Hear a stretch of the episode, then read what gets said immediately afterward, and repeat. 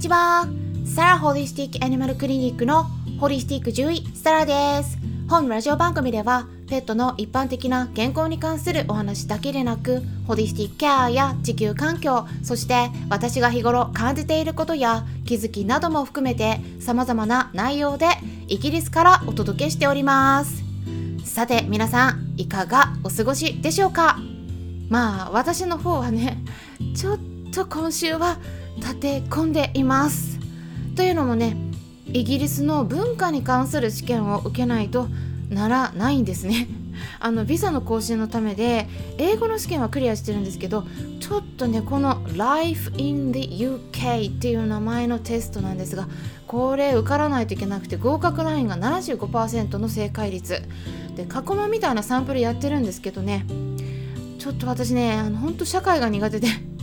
あのイギリスの歴史とかね全然知らないんですね。これね皆さんもね知らないと思うんですけどあんま興味がないって言ったらちょっと失礼になっちゃうかもしれないんですがねなんか1800何年とかにイギリスの過去の誰々が何をしたとかねあのこの年号の数字を覚えたりとかあとねイギリスの憲法あの原因がどう原因のその何て言うの？国会のねその中でなんかルールがどうのこうのとかちょっとそういうのとかね。はい。あでもね知らないといけないんですけどね。はい。これわかるんですけど。ちょっとねすごいへこんでます私。はい。1回で受かるといいんだけどね。落ちたらまた受けます。ということでねあのちょっと全然あの関係ない話から入りましたが今回は猫エイズに関するご質問にお答えしていきたいと思います。ペットを飼っていないから方からしたらねあの猫エイズ？え？えええエイズ？ってあのエイズ？ってね思うかもしれないんですけどはい。あの人間でもエイズっていう病気ありますね。このエイズっていうのは英語の頭文字 AIDS と書いてエイズって読むんですね。でこれはですねえっと日本語で言うと後天性免疫不全症候群っていう言葉があるんですが、えー、後天性っていうのは、え漢字3文字から構成されてて後ろという漢字に天国の天という漢字に性質の性という漢字ですね。で後で得られたっていう意味なんですけれども後天性免疫不全症候群免疫が不全な状態になってしまう症候群病気の名前ですねで英語で言うと Acquired Immunodeficiency Syndrome っていうんですね。はい。で、それのそれぞれの英語の頭文字、えー、AIDS と書いて AIDS。で、原因としてはですね、人の場合は HIV と言って、えー、これは H っていうのはヒューマンの H なんですけれども、人免疫不全ウイルスですね。にかかることによって、えー、病気になるんですが、これ免疫不全ウイルスね実は猫ちゃんでもあるんです。猫の場合はですね最初の頭文字 H がヒューマンではなくて猫ってフィーラインっていうんですね、うん、フィーラインっていうのはあ英語のスペルを言うと F-E-L-I-N-E ine ですね。でフィーラインっていうんですね。はい。でなので FIV って言います。うん。でこれよく言われる言葉なんですけども、まあ、あんまね細かく言うとね あのちょっと分かりにくくなると思うのであの細かい話はここで省略するんですが ちなみにですねワンちゃんとかウサギさんフェレットさんとか他のペットの動物ではないんですね。私たち人間と猫ちゃんあとはね牛さんうん、家畜の牛でもあるみたいなんですけどまあ限られた動物になります。でそしてですね特徴としては人のエイズを引き起こすウイルス、まあ、レンチウイルスっていうんですけどこのウイルス細かく分類されてて人に感染するウイルスは猫ちゃんには感染しないんです。でその逆もありで猫ちゃんに感染するウイルスは人にはうつらないんですね。だからあの猫ちゃんが猫エイズになってたとしてもその原因のウイルスが私たち人に感染することにはないのならないのでその点は安心してください。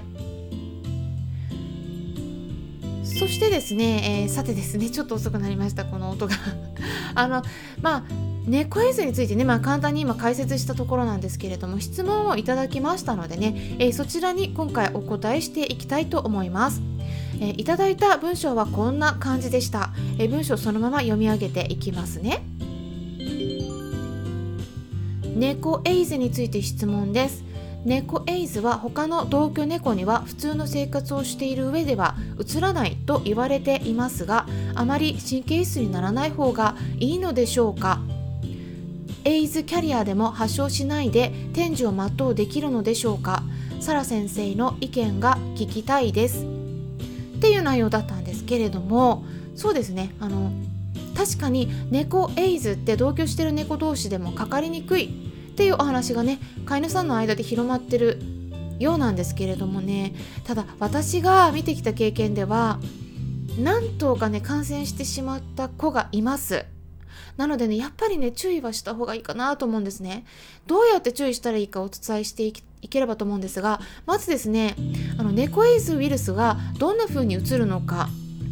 考えていただければと思うんですが通常はですね喧嘩をすることでうつるんですね。2003年に公表されてた研究結果によると日本の猫ちゃんの中で猫エイズウイルスに感染していた猫ちゃんの割合は1088頭中107頭で9.8%つまりほとんど約10%だったということなんですね。これはですね、まあ、約10頭中1頭の割合で猫エイズになってるということなんですね。うんただですねちょっとね、えーと、解説しますとこれ今から約20年前のデータです。ですから、えー、ちょっと最近とはねまた違うんじゃないかとは思うんですね、うん、20年前と比べたら猫ちゃんの周りの環境もだいぶ変わってきてはいるのでまあ今調べたらね多分ねこの10%よりは低いんじゃないかなというふうには感じてるところはあるんですけれどもね、うん、ただその、えー、過去のデータの内訳としてはね特にお外に出ている猫ちゃんそして、えー、メスよりもオスの猫ちゃんの方で、えー、感染してる子が多かったっていうことなのでこの辺りね当てはまってる場合は特に注意した方がいいかなと思います。で喧嘩などでね、うん、具体的には他の猫に噛みついたりした時にその傷口ができますね。でその傷口から感染している猫ちゃんの唾液が入り込むことでうつります。なのでね喧嘩してない猫同士の場合ではうつらないイメージあるかもしれないんですけれどもね。ただ猫ちゃんってグルーミングし合ったり他の猫を舐めたりすることがよくありますね。例えば同居猫ちゃんの皮膚に小さな傷がもともとあったりしたところで、えー、そこにねあの感染してる猫ちゃんの唾液が入り込むことで、まあ、理論上は感染することができるんじゃないかと思うんです。うん実際にね猫ちゃんの実験結果として仲がそんなに悪くないにもかかわらず猫エイズウイルスがうつってしまった例がまあまああるっていうことでも報告されてるんですね。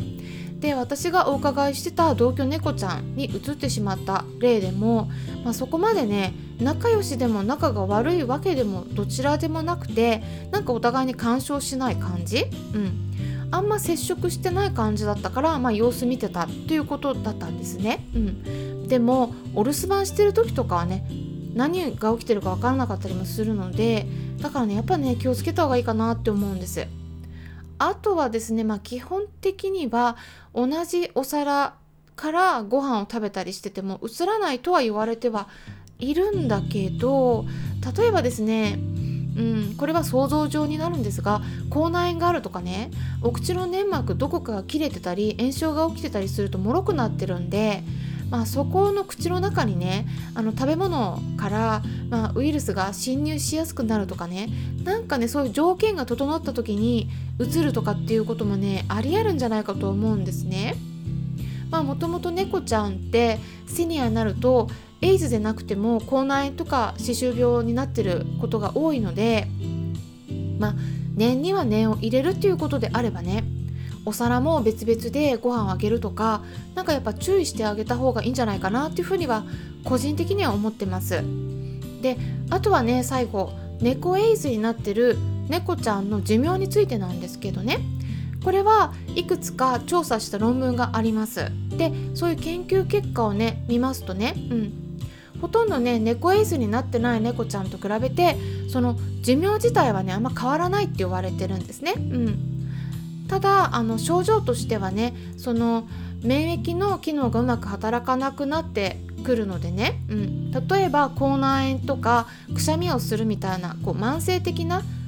風邪みたいな症状が続いたりあとは便が緩くなって下痢しやすくなったり皮膚病になりやすくなったりフケが出やすくなったり毛並みが悪くなったりまあそんな感じの症状がだらだら続くっていうことで、うん、いわゆる生活の質が落ちる。まあ、あの健康的な状態ではなくちょっと症状がねあの続きながらもこう一応寿命は全うできるっていうことが多い、まあ、ケアしてる場合なんですけどね、うん、治療してあげるあげればあの、うん、悪化しなければねあの寿命は全うできるっていうふうには言われています。